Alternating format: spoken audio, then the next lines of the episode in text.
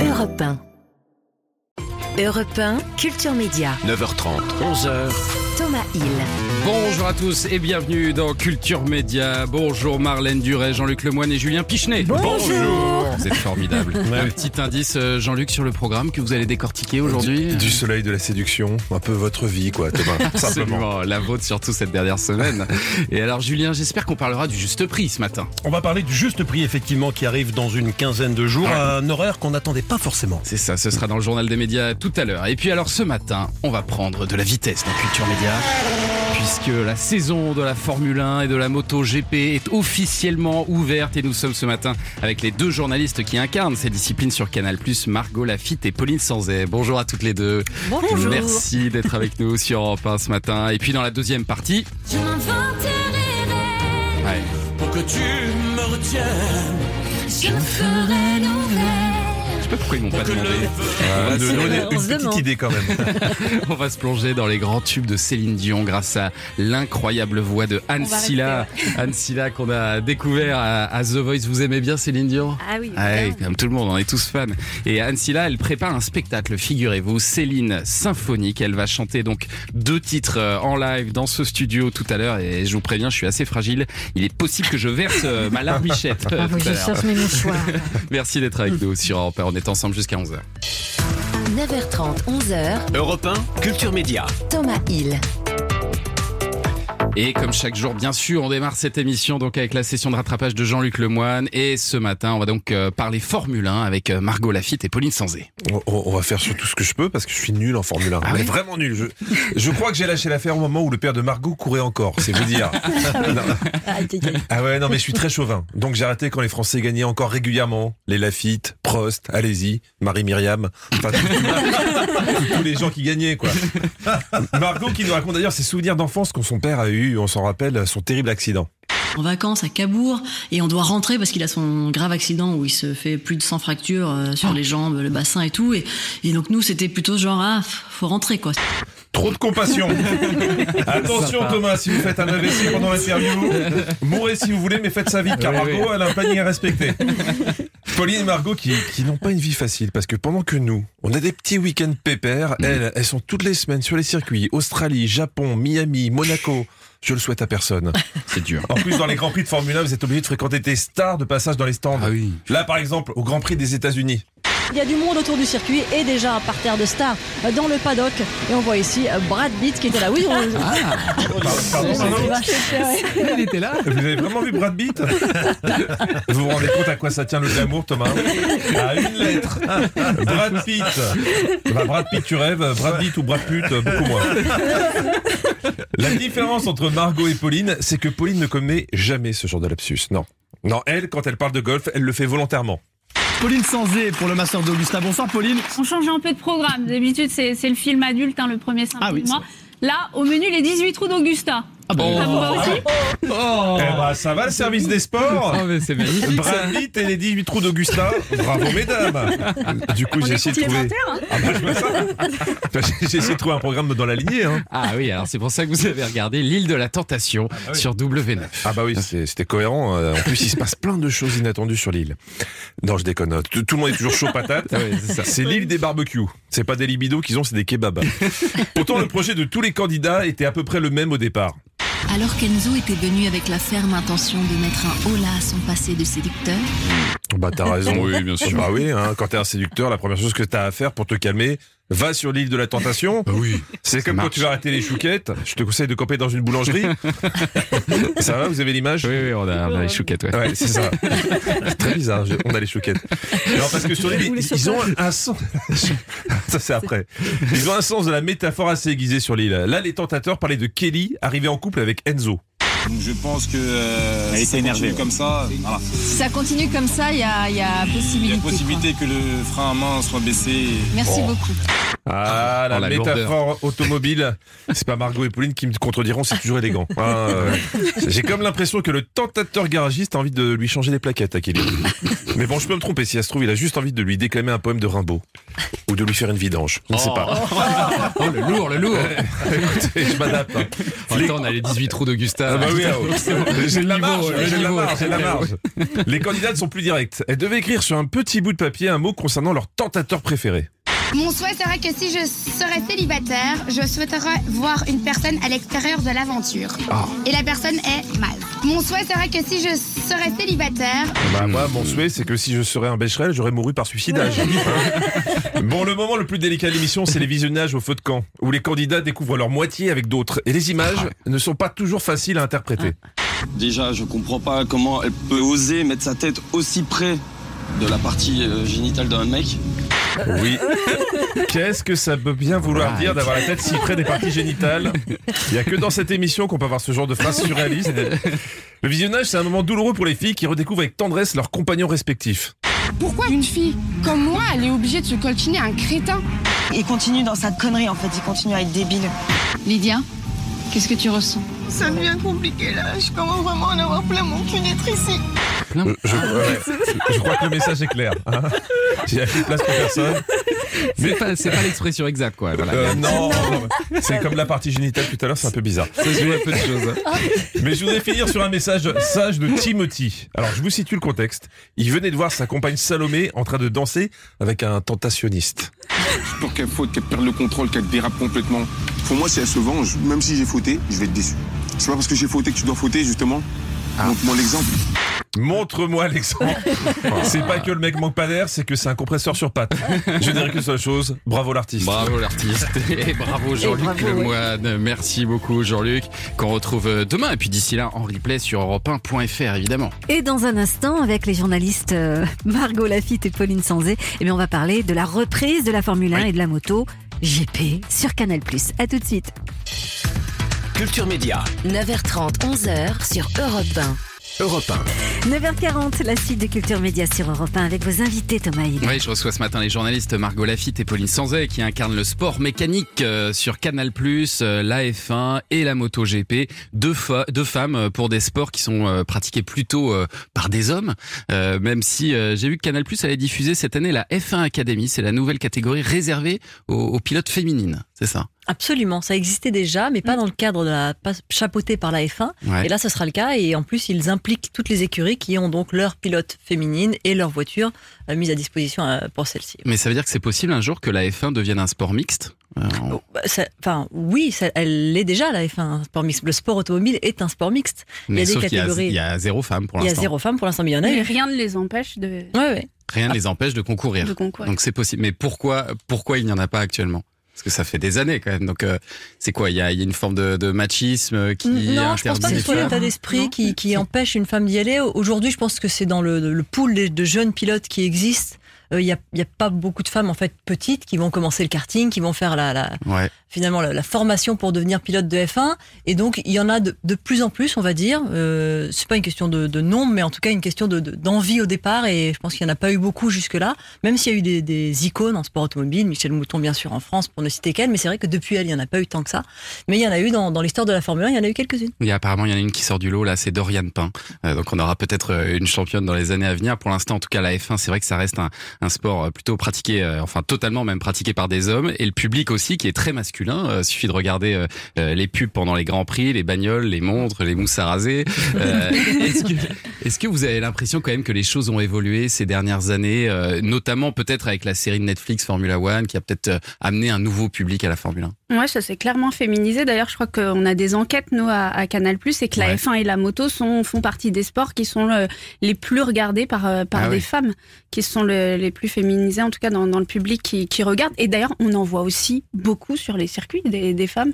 Aujourd'hui, euh, enfin, vraiment, c'est, je dirais pas que c'est mixte, on n'en est pas encore là, mais il y en C'est a en train plus de en se plus. féminiser. Et ça se rajeunit donc là, dans la, la jeunesse. Aujourd'hui, il y a aussi plus de femmes qui aiment le sport, plus de femmes qui, qui ont des envies. Et quand on est, euh, comme vous, au cœur des écuries, est-ce que vous avez l'impression que ces sports, ils évoluent aussi de l'intérieur, euh, qu'ils sont euh, peut-être euh, justement moins moins sexistes, moins machos qu'ils ont pu l'être euh, dans le passé? Oui, quand même. Enfin, clairement, euh, ça, ça s'ouvre beaucoup plus au- dans tous les corps de métier du sport automobile, dans l'ingénierie, dans le- les mécaniciens. Dans... On, on voit plus de femmes. Ça, c'est, je crois vraiment que ça n'a jamais été fermé. C'était très macho, c'est clair. Ouais. Euh, ça l'est un peu moins. Mais ça reste ouvert. Les une femme qui voulait travailler en sport automobile pouvait, mais Ouais. euh, c'était euh, C'est une pas question d'appétence, en fait. Oui, En tout cas, oui, et vous, puis vous d'envie ressentez pas aussi, de, c'est vrai vous, que- vous ressentez pas de malaise. euh, Vous avez, vous avez... Non, aujourd'hui, non. Franchement, enfin, mm, non. Nous, journalistes, d'ailleurs, pour que ce soit la moto ou la F1, parce que moi, je fais un peu, je fais les deux. Les deux, ouais. Euh, quand on est au carré des interviews, là où on interroge tous tous les pilotes, on est à peu près autant de femmes journalistes que, que d'hommes. Et alors Margot, vous, vous êtes donc la, la fille de Jacques Lafitte euh, qui a fait euh, 176 grands prix, donc vous avez été vraiment euh, biberonné à l'essence.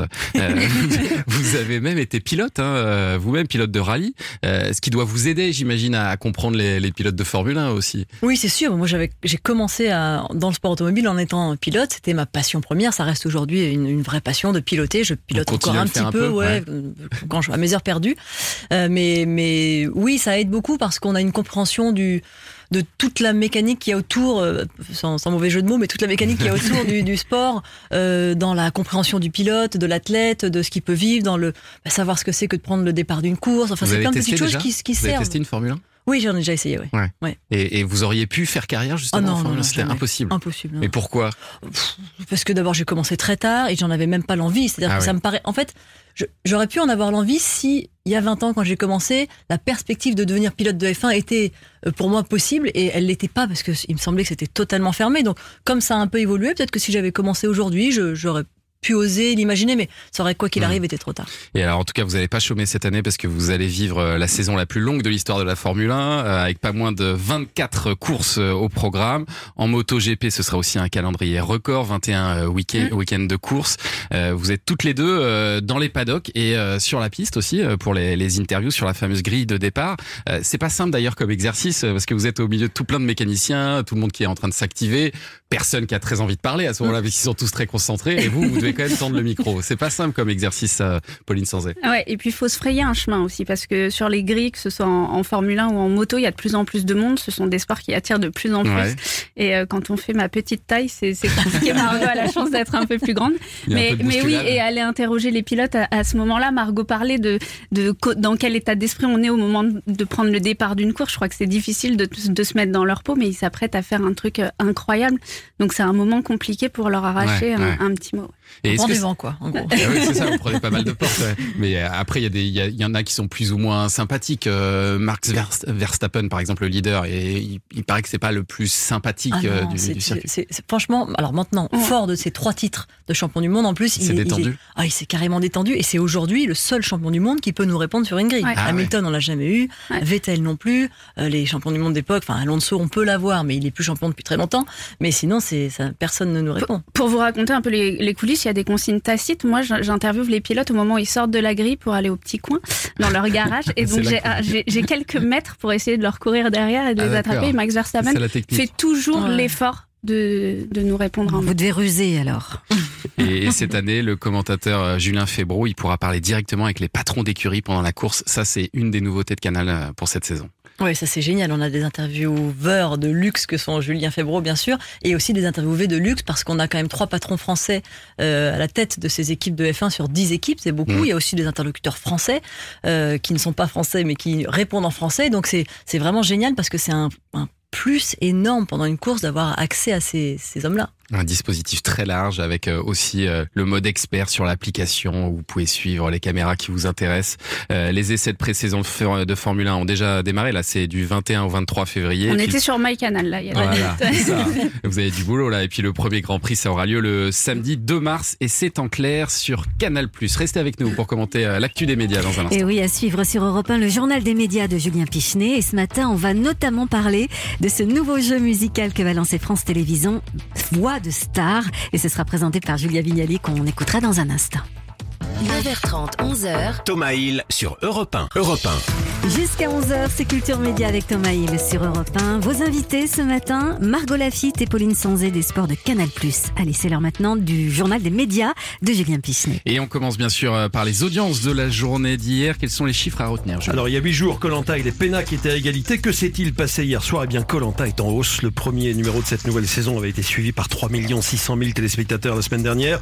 Hier soir, on est monté à 3 755 000. Et en face, les Pénac sur France 3 est en légère baisse. On est passé de 3 6 à 3 4 en une semaine. Et au milieu de tout ça, Thomas, le documentaire sur Manouchian, proposé par France 2, a fait un bon score, 1,5 million et demi de téléspectateurs. Europe 1, le journal des médias. Deux ans pile après le début du, conflit, une série euh, ukrainienne tournée en pleine guerre sort aujourd'hui simultanément dans plusieurs pays européens. ce qui fait 185 millions de téléspectateurs potentiels. La série va sortir notamment en Allemagne, en Suède, en Islande, en Norvège, en Finlande, en Suisse et en France. Dans un premier temps sur le site, sur la plateforme France.tv. Il y a deux ans, des producteurs ukrainiens ainsi que la chaîne publique ukrainienne ont contacté certains de leurs collègues un peu partout en Europe pour produire cette mini-série qui est devenue donc une grande coproduction européenne. La série s'appelle Inner Car, l'histoire d'une psychologue qui décide de prendre sa voiture pour transporter des civils qui veulent fuir les combats ou se rapprocher de leur famille. C'est une série unique à tous les niveaux, déjà parce qu'elle a été tournée au milieu des combats, mais aussi pour cette envergure européenne. Manuel Alduy, directeur du cinéma et du développement international chez France Télévisions. C'est un événement euh, inédit parce qu'il est habituellement très compliqué de, de coordonner euh, des diffusions euh, quand on n'est pas sur des, des, événements, par exemple sportifs internationaux. C'est très difficile de se coordonner à plusieurs pays. Mais je pense que la guerre en Ukraine a été malheureusement l'élément fédérateur et ça nous a tous permis individuellement de s'aligner sur sur cette date anniversaire. La série In Or Car sera disponible à partir d'aujourd'hui donc sur France.tv et elle sera diffusée Thomas lundi prochain en deuxième partie de soirée sur France 2. Dans un tout autre registre, France Télévisions prépare aussi un nouveau jeu musical. Voix de star, c'est donc le titre, un jeu produit par DMLS, filiale de Banijay, qui sera animé par Julia Vignali. Bon, à l'heure où la télévision recycle toujours des concepts qui ont parfois plus de 20 ans, cette boîte de production est très fière de présenter un jeu au concept 100% original, concept qui a été présenté à la presse hier. Alors, qu'est-ce que ça donne? Eh bien, des chanteurs amateurs vont se succéder sur scène. Leur particularité, Thomas, ils sont vocalement le sosie d'un artiste bien connu c'est-à-dire que ils sont, euh, je sais pas, boulangers, experts comptables dans la vie, et ils chantent comme euh, Dalida, comme Angèle, ou, comme Céline Dion. Euh, Julia Vignali nous en dit plus au micro d'Europe 1. C'est du divertissement musical. Donc on va élire le meilleur sosie vocal, c'est-à-dire la personne dont la voix se rapproche le plus et le mieux de l'artiste original. Il va y avoir 12 candidats par émission. Donc parmi les 12 candidats de chaque émission, il y a forcément de grands talents qui vont émerger. Je pense à Jean-Baptiste Guégan, qui est le sosie vocal de, de, de Johnny, et qui remplit des salles immenses.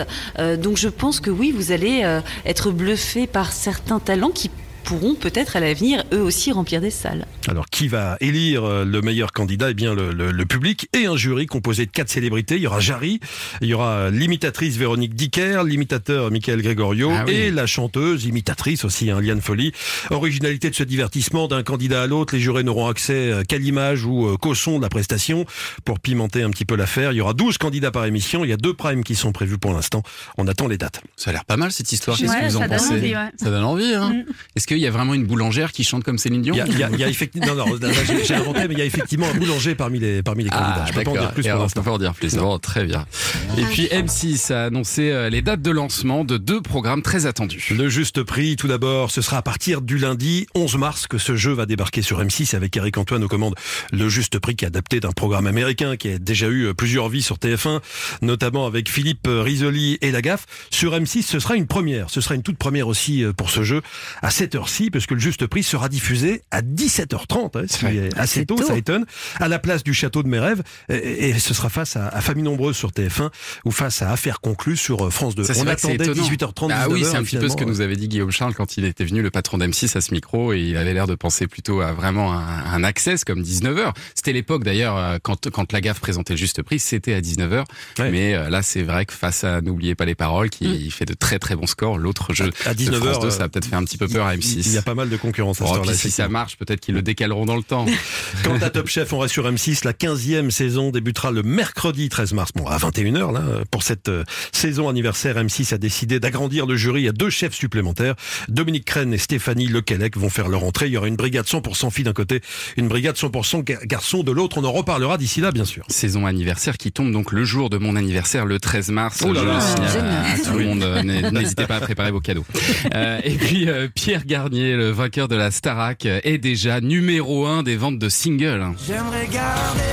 Ouais, deux semaines après la sortie de ce single, Ce qu'on était, celui-ci est déjà en tête du classement. Il faut dire que le titre a déjà dépassé les 10 millions d'écoutes sur Spotify. Je sens que Pauline Sanzé est fan. J'avoue, il est dans ma playlist. Ah, déjà. Bah, vous n'êtes pas la Pas seule, le sans doute, Pauline. euh, Pauline. Pierre Garnier a fait plus fort que Booba et, et son nouveau titre Dolce Camara qui est sorti aussi ces, ces jours-ci. En fait, depuis le début de la Starac en 2001, ça c'est étonnant, c'est seulement la troisième fois qu'un gagnant du jeu TF1 parvient à occuper la première place du hit parade après Grégory Le Marchal et son titre de temps en temps et Ouais. Nolwenn Leroy qui elle en avait classé deux euh, des titres numéro un, Nolwenn OO et, euh, et Cassé. Ah, et donc Je- Jennifer, elle a jamais été numéro Elle un. s'est arrêtée à la place de numéro 2 durant l'été 2002 parce qu'il y avait euh, Bratislava Boys qui était euh, indétrônable. Coucou, je t'achète. Ah, j'adorais Elle ça. pas réussi. Elle elle a pas réussi à passer devant. C'est indétrônable, indétrônable, évidemment. Et puis nous sommes à deux jours de la 49e cérémonie des Césars et comme tous les jours de la semaine, Julien, vous nous proposez ce matin d'écouter euh, un ou une nommée. Un nommé, euh, en l'occurrence, il est âgé de 57 ans, il a réalisé 13 longs métrages. Cédric Kahn n'a encore jamais reçu de César, et ce sera peut-être pour cette année avec son film Le procès Goldman, avec euh, ce film sur le procès donc du journaliste et militant Pierre Goldman, accusé dans les années 70 d'avoir tué deux pharmaciennes lors d'un braquage. Cédric Kahn a amassé un maximum de nominations pour ce film. Meilleur réalisateur, meilleur scénario. Bah, je peux pas en avoir plus, hein, franchement. Comme je joue pas dans le film, je suis au max. J'ai pas fait la musique. C'est super. C'est joyeux. ouais. C'est pas non plus euh, la fin du monde. Il y a une vie avant le César, euh, il y a une vie après. J'espère. Ah non, mais ça fait hyper plaisir. Ça- en fait, ce qui fait plaisir, c'est que derrière ça, il y a le fait que le film soit apprécié. C'est surtout ça. Parce que je pense pas qu'on arrive là avec un film que les gens aiment pas. Donc voilà. Et dans le fond, on fait quand même des films pour ça. Alors, Le procès Goldman qui avait fait 350 000 entrées à sa sortie en, en septembre sera pas forcément le favori Thomas. hein. Il y aura en face Anatomie d'une chute, Eh Le oui. règne animal notamment. Eh oui. On sera fixé vendredi soir avec la cérémonie qui sera diffusée sur Canal+ et en simultané sur Europe 1, Europe 1 qui proposera en exclusivité toutes les interviews des primés de la soirée. Bien sûr, et on en reparlera vendredi dans cette émission. Merci Julien pour ce journal des médias. Un grand merci également à Margot Lafitte et Pauline Sanzet d'être venus ce matin à ce micro. On vous retrouve donc pour les essais de, de pré-saison de F1 et puis le premier Grand Prix qui aura lieu le samedi 2 mars et c'est sur Canal+.